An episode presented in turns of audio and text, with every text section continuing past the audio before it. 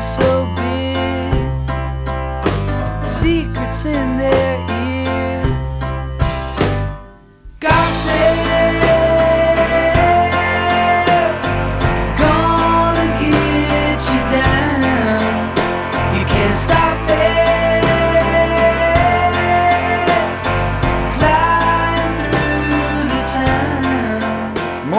and welcome to episode 771 of Effectively Wild, daily podcast from Baseball Prospectus, presented by the Play Index at baseballreference.com.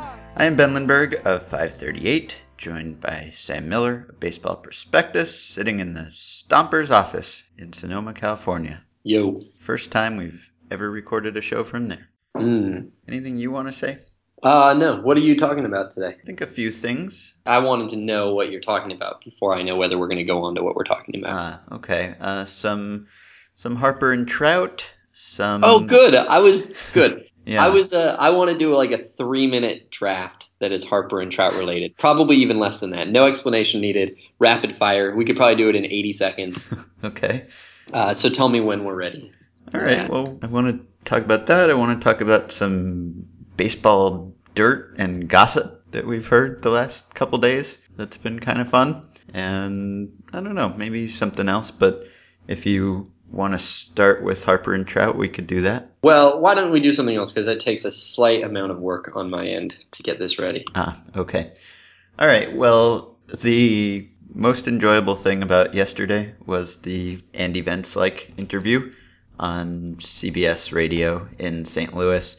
And he went on and he dished a bunch of dirt on a few different people. There was some, some Yasiel Puig stuff that seemed like it probably came from his son, Scott Van Slyke, who has been a teammate of Yasiel Puig, and he told a story about the highest paid person on the Dodgers demanding that, or asking, or suggesting that Puig be traded. And he was very specific about who that person was. He said it was the highest paid player, and then the host said, Oh, is this an Adrian Gonzalez story? And he said, Nope, highest paid player. and then the host said Clayton Kershaw, and then Van Slyke said, I didn't say that. so that was pretty great. And I wonder what Scott thought when he heard that.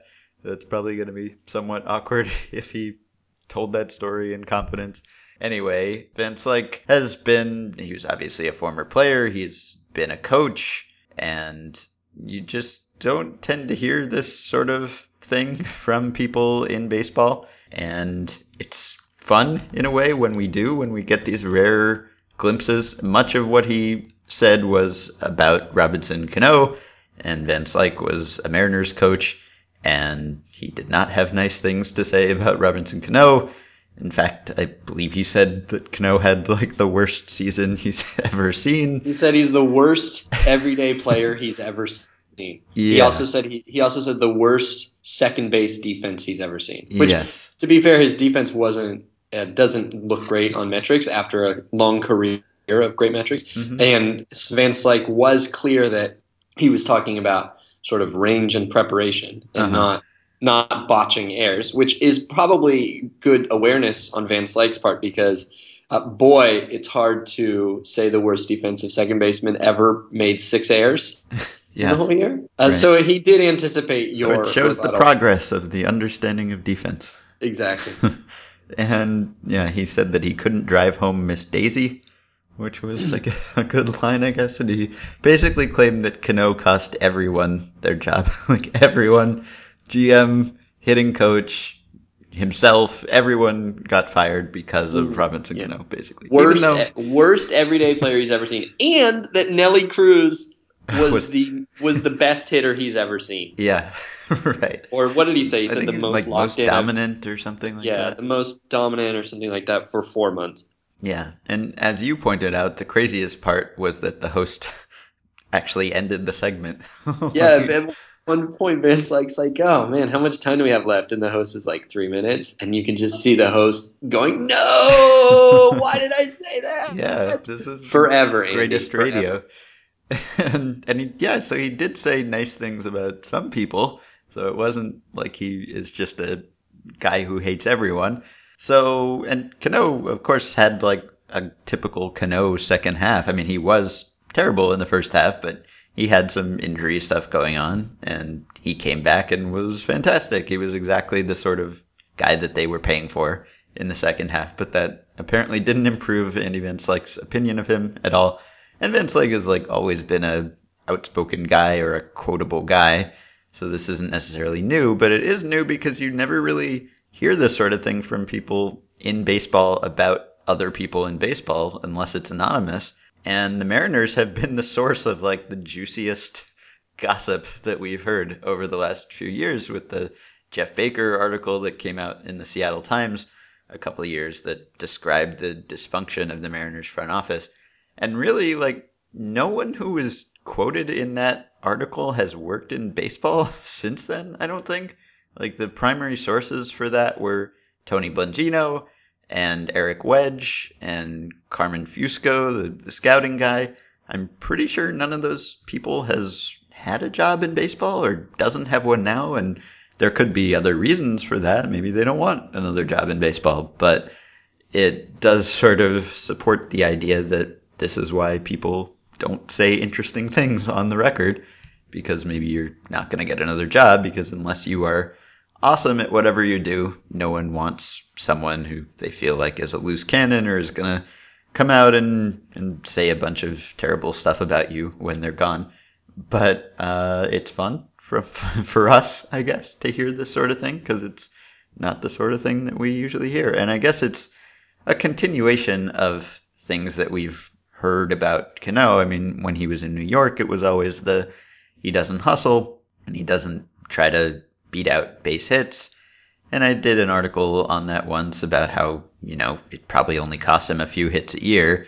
And one of your more one of your better articles. Thank you. And if he's, you know, saving himself from a single hamstring pull or something, it's probably worth it to the team, but definitely contributed to a fan perception of him and maybe a front office perception or field staff perception of him. And certainly didn't seem like the Yankees were too broken up about him departing. So I guess this is the Cano reputation, even when he is awesome. And so when he's not awesome and when he's slumping, then everyone's even quicker to turn on him. But I guess this is why we never hear this sort of stuff. It's because people want to keep their jobs or they want to get new jobs, and it's hard to do. And I guess you really have to be pushed far by some sort of front office ownership dysfunction to actually get to the point of saying these things publicly. So that's fun. And then there's lots of Marlins stuff that came out also. And I mean, that is maybe not so surprising because it's the Marlins and they made a GM their manager, which was weird. And you figured there would be some kind of fallout from that.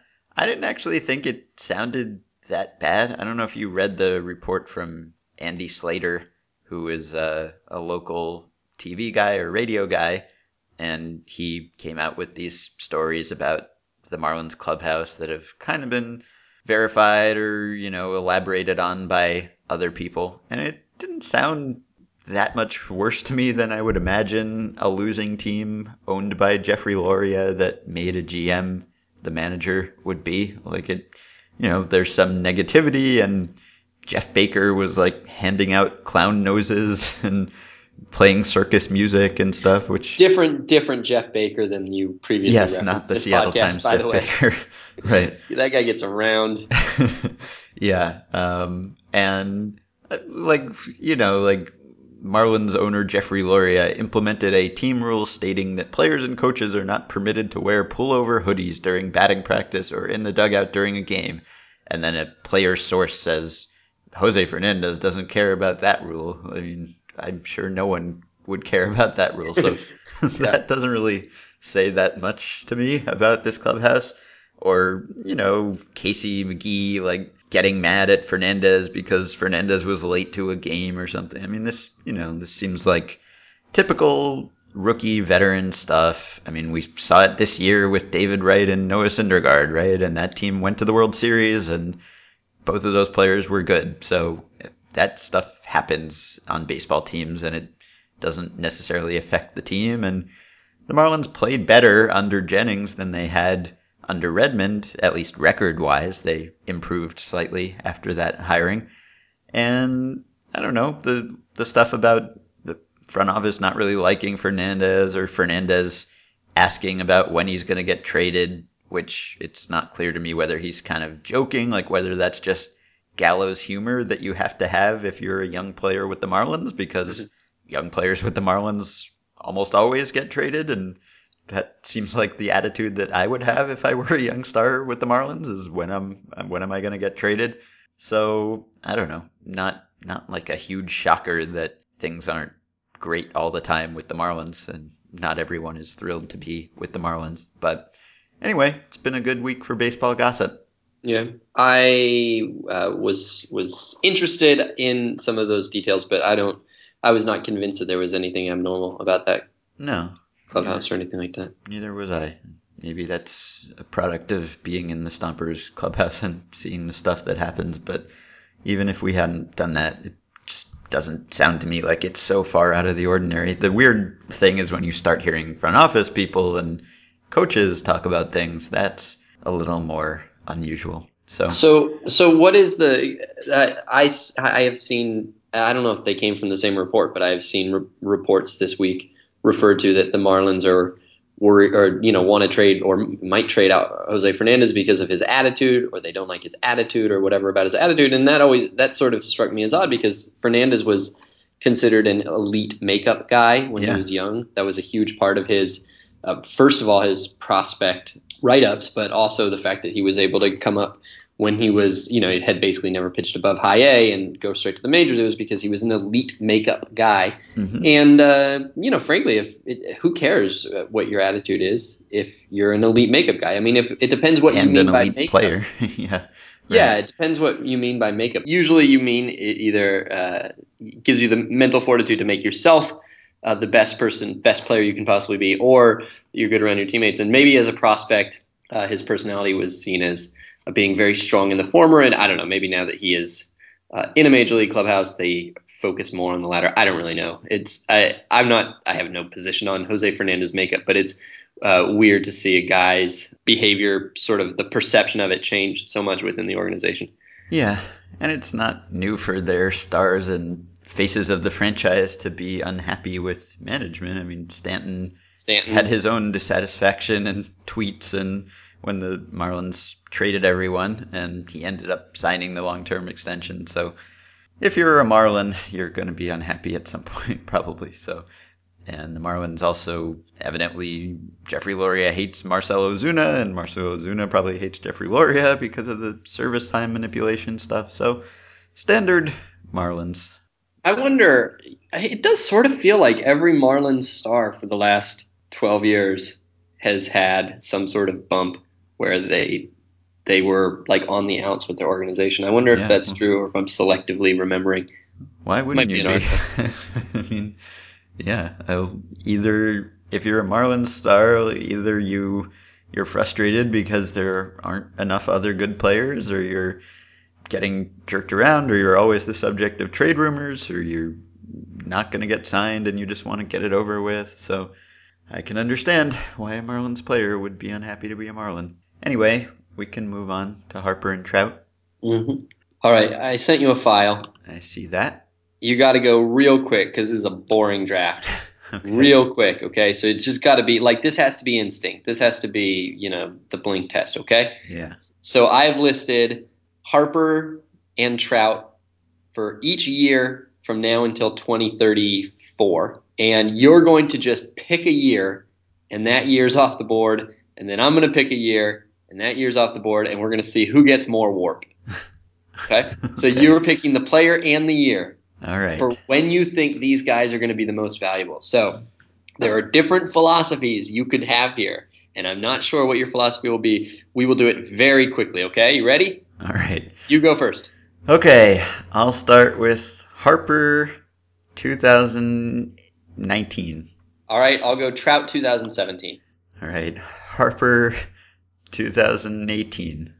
Okay, I'll go Harper 2016. Okay, Trout 2016. I already took that. Oh, Trout 2017. Okay, I'll take uh, Harper. Uh, no, Trout 2018.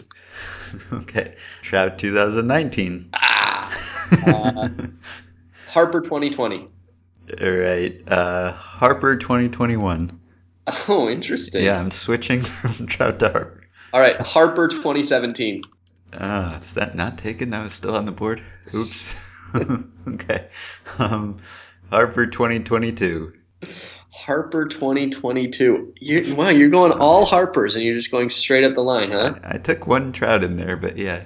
All right, Harper 2023. All right. Um, switching to Trout Ah, 20. What's the soonest I can? 2020. 2020. Okay, I'll take uh, Harper 2024. All right. Trout 2021.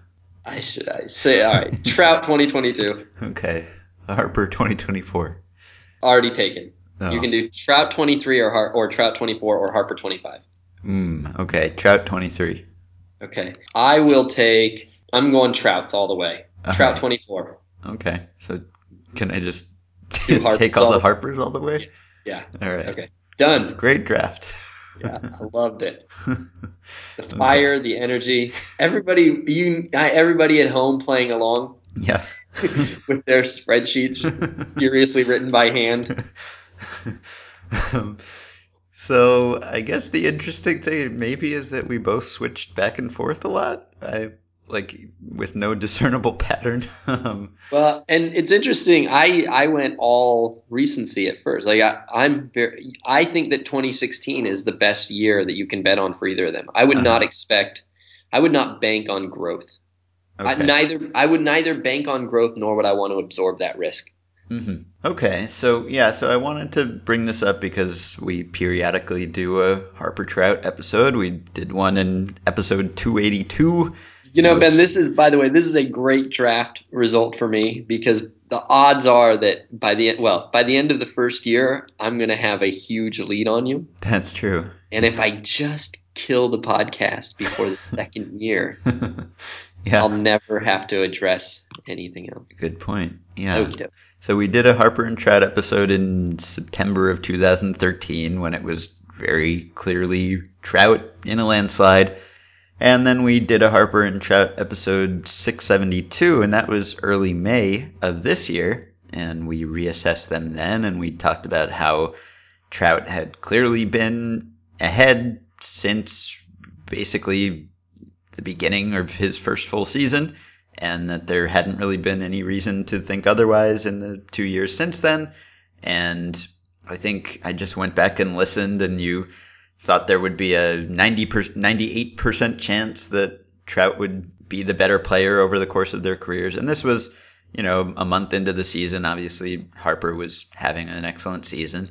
And so that made us reconsider a little bit, but we still hadn't seen enough to switch from our Trout first perspective. And you were wondering if there would ever be a period when Harper will be better than Trout. And you said that you weren't sure whether a single season would be enough to tell us, but that if a healthy Harper ever has a better year than a healthy Trout, then you would be comfortable saying that Harper was better than Trout over that single season. So I will ask now that Harper had a unanimous MVP season and Trout had a runner up MVP season, are you comfortable saying that Bryce Harper was better in 2015 than Mike Trout?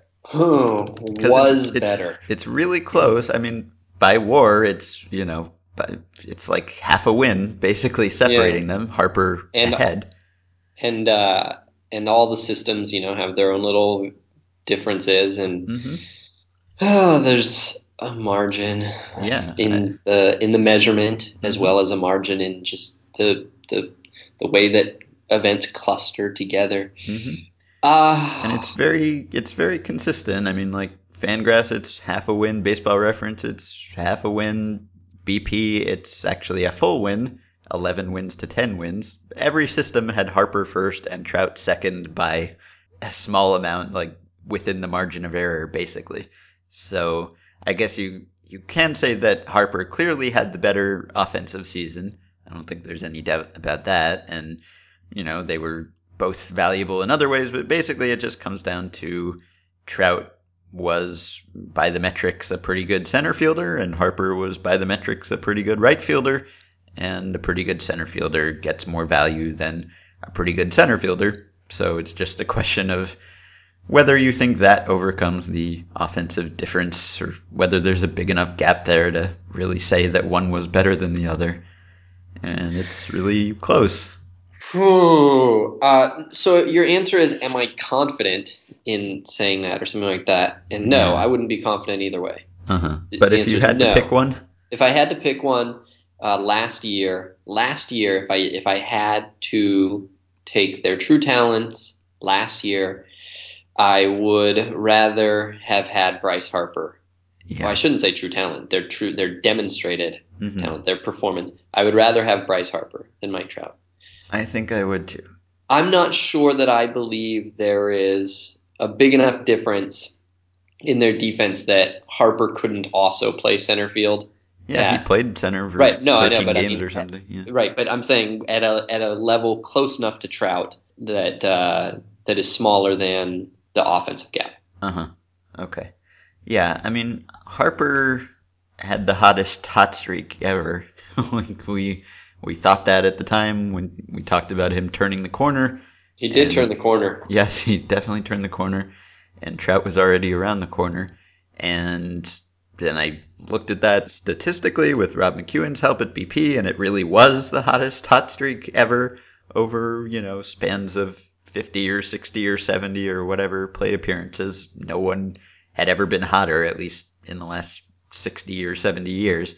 So it's hard to ignore that. Just the fact that, like, for a period of a couple weeks or whatever it was, Harper was just better than anyone, like better than Barry Bonds over any couple weeks. So hard to that makes a big impression just to see that, but obviously it wasn't confined to just a couple of weeks. So I think I agree that if I could I mean, yes, the demonstrated ability and even like if I could just replay that season a thousand times, I think I'd probably draft Bryce Harper right ahead of Mike Trout.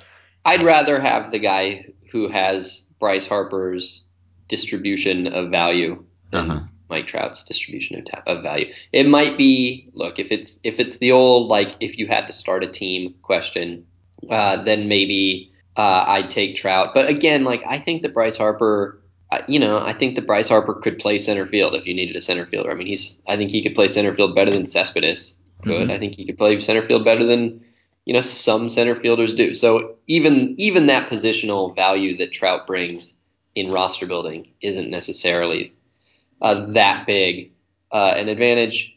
Uh, are we still talking about this? Uh, Yeah.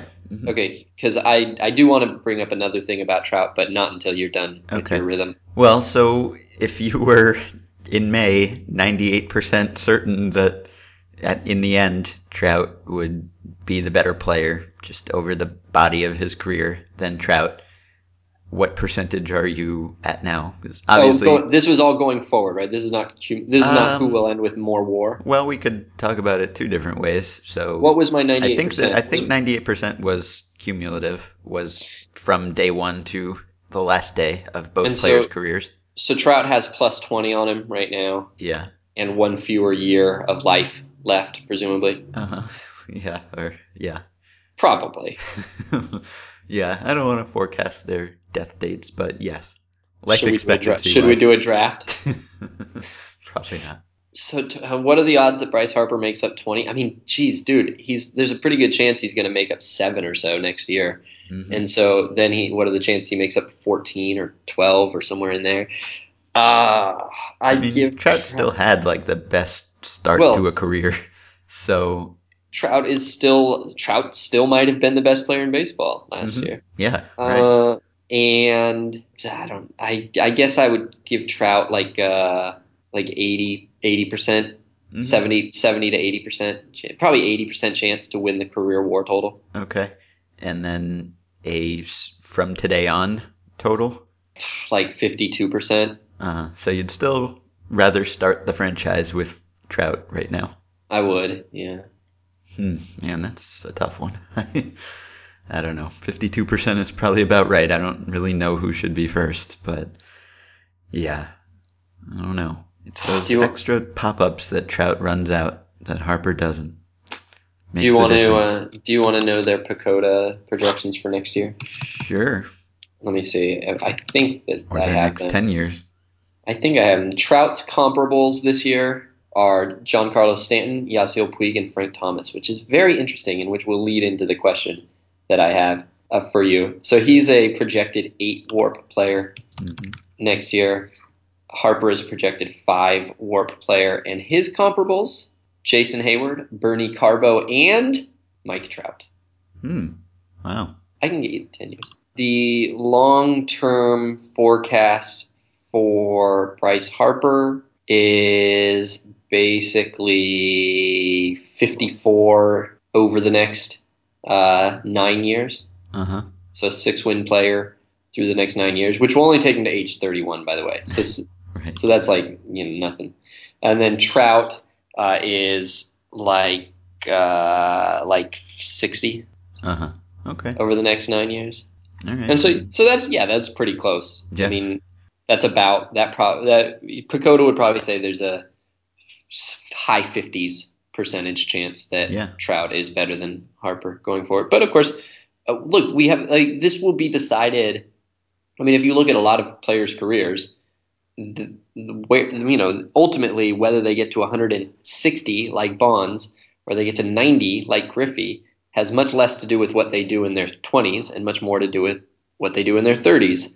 And we have no no re, no meaningful way of predicting what they're going to do in their Mhm. 30s, what their careers are going to be. None, zero. It is like it is like doing you know the 10 day weather forecast out to forever, right? You just cannot at a certain point you cannot do it. And so probably a pretty good bet is just to say it's kind of a coin flip going forward hmm but with a little edge to who you think is better right now. And I think right now that Trout is a little better than Harper still. Okay. So now can I ask you my Yeah. Trout thing? Go ahead.